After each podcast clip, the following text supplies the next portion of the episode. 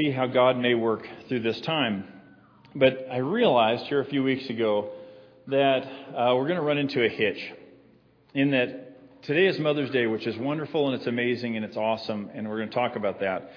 But something my dad told me once, who's a minister, and Scott Laird's here this morning. Scott t- said it in a different way when I was a young minister and I was working in Great Falls, is that on Mother's Day, the last thing you want to do is be really tough on moms. And that does not go over well. Just don't do it. Don't even pretend to know that. And so know, I learned that, and I, from learning from other people that have gone before me, I have not done that. And then I realized, wait a minute, we're scheduled to talk about spiritual leadership on Mother's Day, and I'm not sure how am I going to do that? How's that going to work? Do I need to to uh, how do I cast that? And so here's the deal: we're going to talk about fusion in our family, spiritual fusion in uh, families, and I'll explain what that is here in just a minute. And so let me share this for you ladies that are here that are mothers. Uh, we're excited. Uh, we want to honor you today, and my gift to you is I'm going to share and give a lecture to all the men in your life. Okay, and so this is the day that you can look down the aisle and and say listen, you know, this is what's supposed to be happening, or you can elbow, or you can call up and say, you need to listen to the lesson today from Chris because this is very, very important. You know, this is the day that you can do that, okay? Here it is, prepare, and you get a, a you can just go for it. That's my gift to you. But we're, we're going to talk about, Paul talks about in Timothy and Titus, some spiritual qualities of men that you want to serve as, as shepherds, as elders and some of those qualities come out of how they interact with their families. Okay, we're going to talk about that. But I want to define a term first of all. The term fusion. What comes to your mind when you think of the term fusion? Now, I'm going to confess here the ammunition that I use in my rifle is fusion ammo, and so that's immediately where my mind goes to, is a type of ammunition. But I think that, well, the t- definition is much bigger than that. A fusion, by definition, is taking some things that are very different, different parts, and putting them all together in a cohesive unit. Making different elements one entity. That's the idea. And so I thought about it. Moms do this all the time, don't they? Moms do this whenever they have to get all the kids in the car. Taking all of these different kids that are going all sorts of different directions and get everybody in the car. That's fusion taking different elements and putting them together. We see fusion in food. You take all these different ingredients that separately might or might not taste good, and you put them together into something that is amazing, that works together well. I think we see it in music. Uh, fusion of music means you take one type of music, for example, jazz, and you add rock to it, and there's this great fusion that comes together. And there's bands that are known for blurring those lines between country and rock and, and that. And that's called musical fusion, taking different parts and putting together so they work better, hopefully, together than they ever do in any other way. You think about it with physics. In fusion, you take different elements and you put them together, and it makes a massive amount of energy in nuclear fusion. You see sports teams do this is sometimes a sports team will have players that are not all that great, but together somehow they're able to come together and they play better than anyone could have ever imagined that they do because they are able to fuse their talents together. You see the same sort of thing with Timothy, and we've been reading from Timothy and Titus. So let's go ahead and go to 2 Timothy. I want to share something with you. 2 Timothy chapter 2, excuse me, chapter 1 2 Timothy chapter 1 verse 5. And Paul says to Timothy, I am reminded of your sincere faith, which first lived in your grandmother Lois and in your mother Eunice, and I am persuaded now lives in you also. So Paul is talking to Timothy, who is a faithful servant of God. And Paul refers to him a lot in his letters. Uh, you can see that he really appreciates Timothy. He's affectionate towards him. He loves him as a spiritual son in the faith. And it appears that Timothy had, uh, it doesn't mention anything about his father or grandfather, and it's very likely that they weren't on board spiritually. But what Timothy saw from his grandmother and his mother was a spiritual fusion. Every aspect of their life, in some form or fashion, came under the umbrella of honoring God, being spiritual. So, whether they were at the market or whether they were at home or whether they were walking along the roads, whatever it was, there's something about these two ladies that they said, God is never left out of my life. God is always there, and I'm going to fuse God into every part of me. And what happens when we do that is that's where generational faith comes from is Timothy's grandmother and his mother shared something with Timothy that caught his attention early on. He said, That's what I want to be. And so when we took a look at uh, 1 Timothy and Titus, with the qualities that Paul talks about what elders are supposed to look like, it's no wonder that how we interact with our families is a big part of those qualities. So let's go ahead and read them. We've read them the last few weeks. We'll read them again. I'll start in 1 Timothy chapter 3, starting in verse 1. Here is a trustworthy saying Whoever aspires to be an overseer de- desires a noble task. Now, the overseer is to be above reproach, faithful to his wife, temperate, self controlled, respectable, hospitable, able to teach, not given to drunkenness, not violent but gentle, not quarrelsome, not a lover of money. He must manage his own family well and see that his children obey him, and he must do so in a manner worthy of full respect. If anyone does not know how to manage his own family, how can he take care of God's church? He must not be a recent convert, or he may become conceited and fall into the same judgment as the devil. He must also have a good reputation with outsiders so that he will not fall into disgrace and into the devil's trap. Okay, let's fast forward to Titus chapter 1, verse 5. And Paul tells Titus, The reason I left you in Crete was that you might put in order what was left unfinished and appoint elders in every town, as I directed you. An elder must be blameless, faithful to his wife, a man whose children believe and are not open to the charge of being wild and disobedient. Since an overseer manages God's household, he must be blameless, not overbearing, not quick tempered, not given to drunkenness, not violent, not pursuing dishonest gain. Rather, he must be hospitable, one who loves what is good, who is self controlled, upright, holy, and disciplined. He must hold firmly to the trustworthy message as it has been taught, so that he can encourage others by sound doctrine and refute those who oppose it. And so here's some qualities that Paul talks about that we are to demonstrate as men in our families. Okay, ladies, you're off the hook today. This is your time to just elbow, okay? i talk to the men here for a bit. One of the things he brings up initially and immediately is be faithful to your wife. Now, I uh, found an article. You see this picture? I love this picture.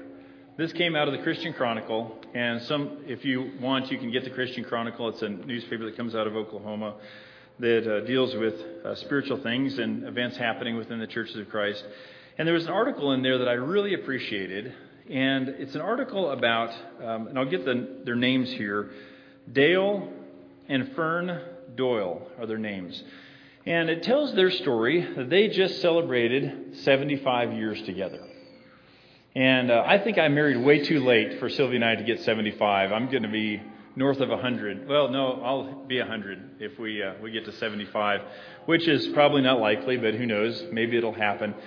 But this couple has just recently celebrated their 75th anniversary. Sylvia said, "No, no, there's no way he's going to make it that long." I saw her. Just, oh wait, I can't confess for my wife. Happy Mother's Day, Sylvia. She's she's got. The, see, I'm a bad example there. I'm going to repent and and do better.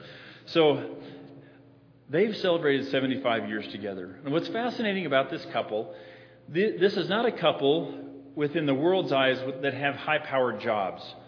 They're a couple that has just been faithful to each other throughout their lives.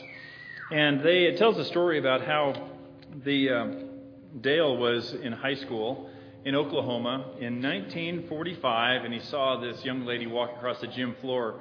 And he said, Hey, who is that and what's her name? And the person he was talking to said, That's my cousin. And so it kind of went from there, but at least he had her name. And they went out to a movie, and, and uh, they say the rest is history. And they spent their life walking side by side, being faithful to God and being faithful to each other. Uh, there's uh, really some fascinating stories in there. Uh, Dale worked most of his life as uh, in customer service at, at, for an airline company down in Miami. And she worked as a longtime church secretary. In fact, at this church in Florida, in Miami, she was the church secretary for 29 different ministers. Think about that. And she said that she was going to write a book about all the different ministers and the stories about them that she worked for. And one of the elders said, I will pay you $1,000 not to do that. So I, enjoy that. I get a kick out of that. But this is what one of the elders had to say about Fern and Dale. He said, and I love this quote, and pay attention to the last part of the quote, is probably my favorite. Fern and Dale are such a beautiful example how putting God first in your life blesses every aspect of your life. They are so sweet and have so much love for each other as well as everyone in their church family. They're a wonderful example of a loving couple who are totally committed to God and to each other. As a team, they are dedicated in service to the Lord and His work. When I grow up, I want to be just like them. That was from one of the elders there. That I see such a great example in them. They're still a wonderful example to me. If I fast forward towards the end of the article, uh, what I found is when you ask people that have been married a long, long time, what's the secret to being married for all these years? usually there's not some sort of earth shattering answer. It's like the old rancher that I've told you about that I asked years ago, What's the secret to being married 60 years? You take it one day at a time and keep breathing. And he just kind of looked at me like, What do you think it is? And, okay, well, that's good to know that. They were asked this question at the end of the article What was the secret for staying married so long, Fern and Dale? They have six grandchildren, nine great grandchildren. They said, We just went into it thinking this is it. There was no reason to be apart anymore. The fact that I think God put us together made a big, big difference. It's been quite a trip these 75 years, she said, and 76 if you count the year we dated. There's nothing earth shattering there. There's not a secret that any one of us couldn't guess, couldn't have guessed. But as I look at this picture here, I think, hey, that's awesome. Together since 1946. What a beautiful picture of this couple walking side by side through life together. And I have to imagine, and the article didn't talk about this, but that they would have had their difficulties at times. They would have had their frustrations. They would have had their times where they thought, "What on earth did I do this for?" Or "Why on earth did we ever have children?" Or you know, whatever that may be. Or my husband's being a jerk face, or my wife is whatever. Fill in the blank. They would have had those struggles just like the rest of us, and would have lived through all those struggles. But somehow, some way, this couple just said, "Hey, we're in this. It's going to be all right. In some way, in everything that they did, said, God is first. We're just going to walk side by side. It's going to be all right. It's going to be messy. It's not going to be all beautiful all the time. We're going to do this, and it's going to be okay. And that's a beautiful example for us to look at. And what Paul is telling Timothy and Titus here is people that you want to serve as elders are people that you can look at the men that you can look at and say, hey, there's no question that guy's faithful to his wife. He's walking side by side with her. And he loves her and he's faithful. And that's a good example to everybody else. That's the idea here. Timothy, uh, Titus, Paul moves on with Timothy and Titus. It says, manage or stand in front of your family well, men.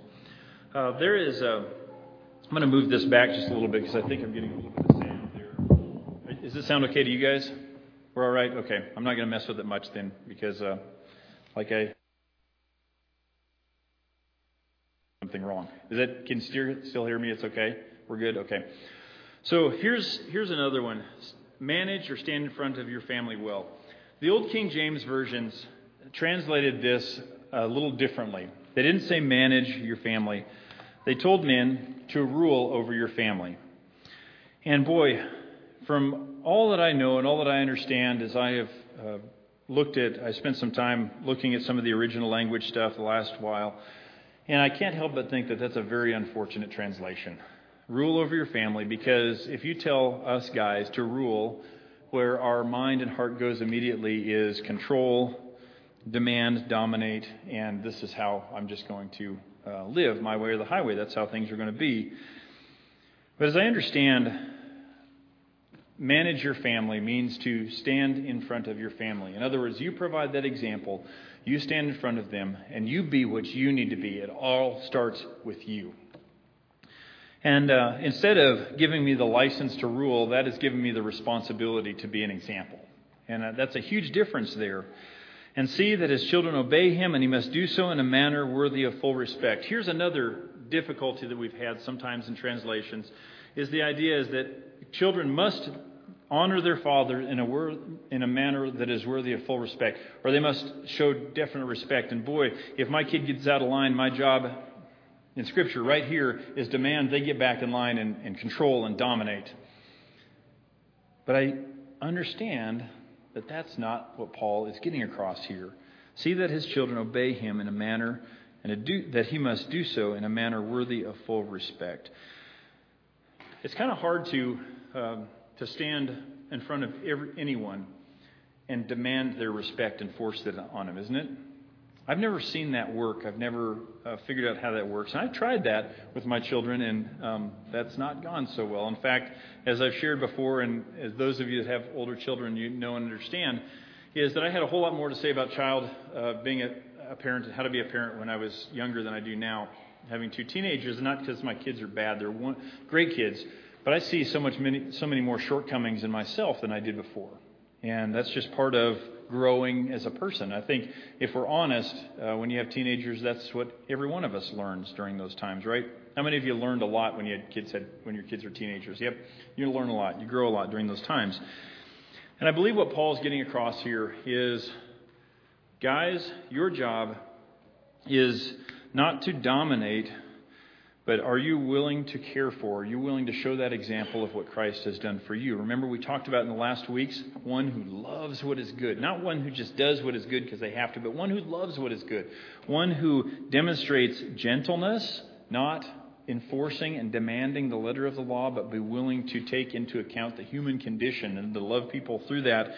And someone who is above reproach, someone that doesn't uh, have all these skeletons in the closet, but really wants to um, be transparent that's what Paul is talking about here. See that his children obey him, and he must do so in a manner worthy of full respect. Fellas, it is our job to lead spiritually and to be that example. And um, and that may be not an example or, or an instruction that we like a whole lot sometimes, but that's what God has given us. And I believe when we do so, there's a lot of freedom that comes in our own life because of that. Here's another thing that Paul talks about as far as managing or standing in front of your family. It says, A man whose children believe or are trustworthy. And if you look in the footnote in the translation, sometimes it'll say that.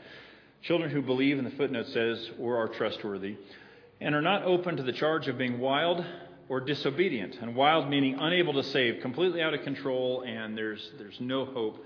And then disobedient, out of step or out of order with what is everyone else is doing. That's the idea there. Now, I believe there's some extremes that we can, as we interpret this and understand it, there's some extremes. Okay? And because if, let me give you an example here. What I've found with us as people, uh, we tend to not be, we tend to put a lot of uh, stock in believing that there is free will, right? We believe that God has given us free will because without free will, there cannot be love.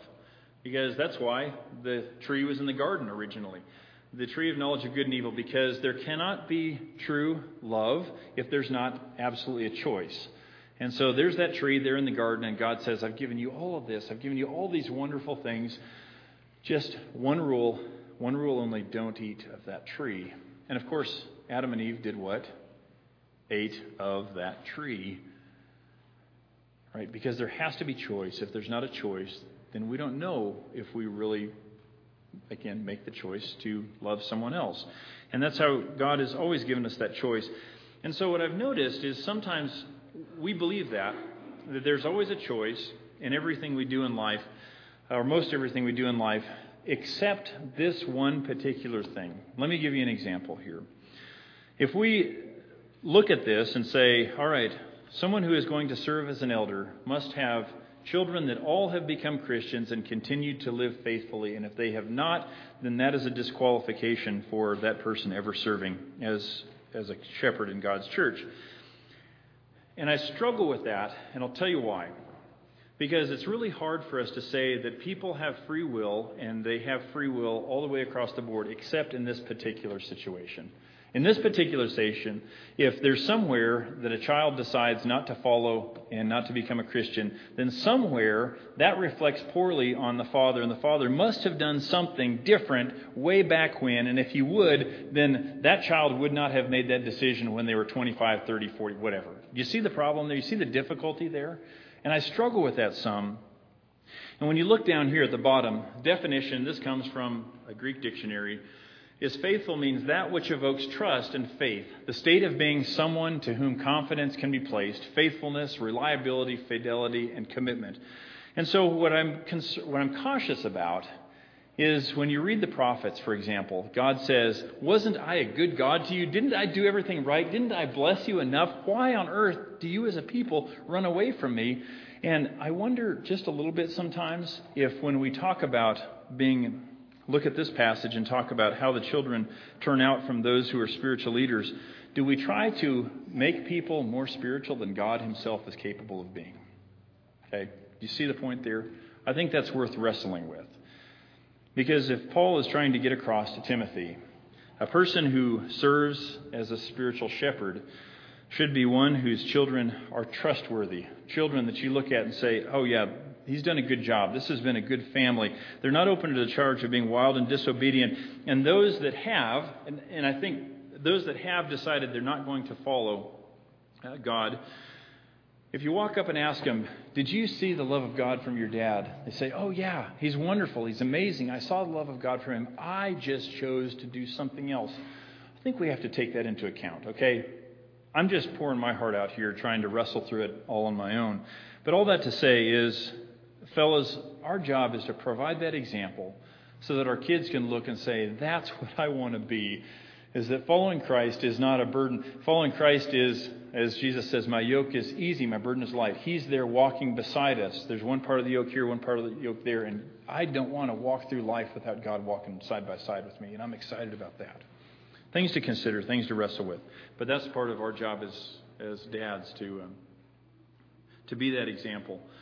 Here's another um, be hospitable. Now, this, whenever this term comes up, hospitable, those of us who are introvert, introverts typically start sweating and thinking, oh no, what on earth does this mean? Does that mean that I have to get out of my comfort zone?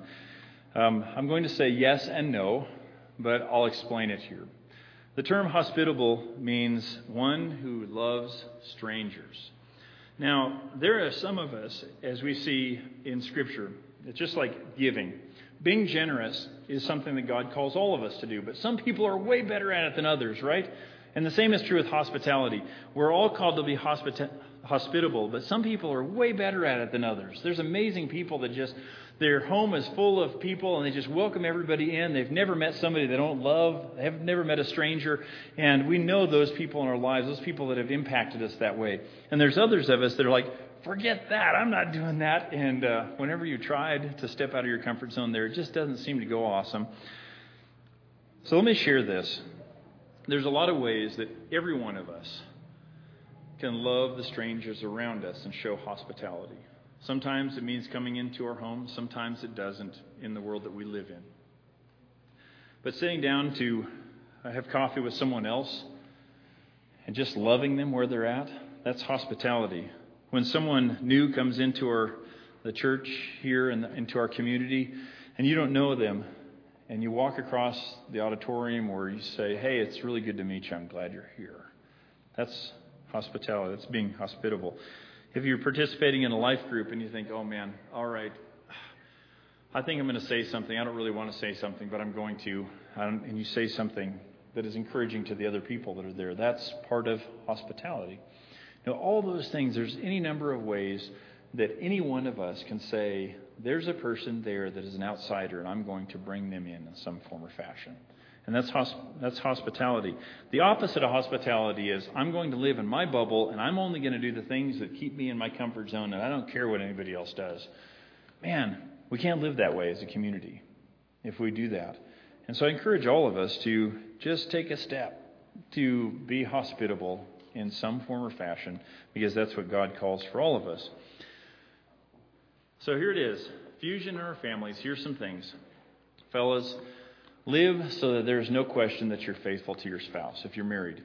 Um, if you're not married, just be faithful to the, whatever situation God has called you in at this point in time. Manage your family honorably and respectfully. This is not about domination. This is not about I'm the dad, so I get to rule over. This is about I'm the dad. I get to provide this example of what Christ is to the rest of my family. Guide your children to love God and their families. Uh, that is, uh, um, that's the the big thing for us, guys, to be that example to uh, the people around us so that they can look at us and say, man, that's something that I want, something that I love. I see something really good there. And then be willing to show others how to love God in the home. Don't just keep it to yourself, but share it with other people. And all this, um, hopefully, this gives some insight as we're going through this elder selection process. Uh, we have about the next week that we want uh, to hear back from everybody. And remember, this is not uh, this process is not something that uh, just a few of us do. It's a process that we want everybody's insight in. And uh, you're welcome to pick up a, a, form in the back and and uh, fill it out this next week prayerfully. And uh, I'm excited for for you as mothers. Hopefully, somewhere, somehow, in all this message today, there's some encouragement that came out that uh, we're really thankful for you and the role that you have, whether whatever your situation is right now. Um, I know that uh, I'm very thankful for my mom. I hope you're thankful for your mom, and I hope uh, the church and the community here makes you feel uh, very blessed and wonderful today uh, for the role that you serve. If you'd like to become a Christian, you'd like prayers of the church, welcome to head to the back. We'll go into, uh, uh, I think we have a song next, and then we'll go into the Lord's Supper here in just a little bit.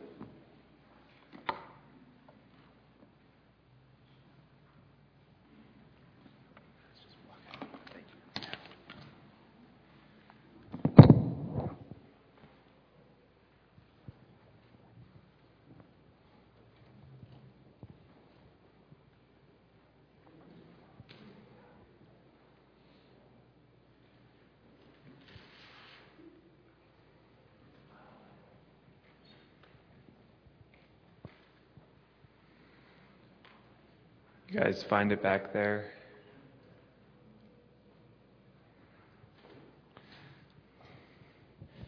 Still getting used to a new uh, service format, so you guys are doing awesome back there.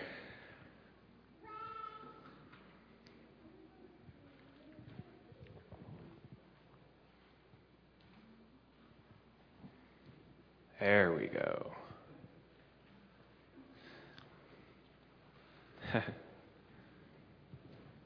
so it's we bow down.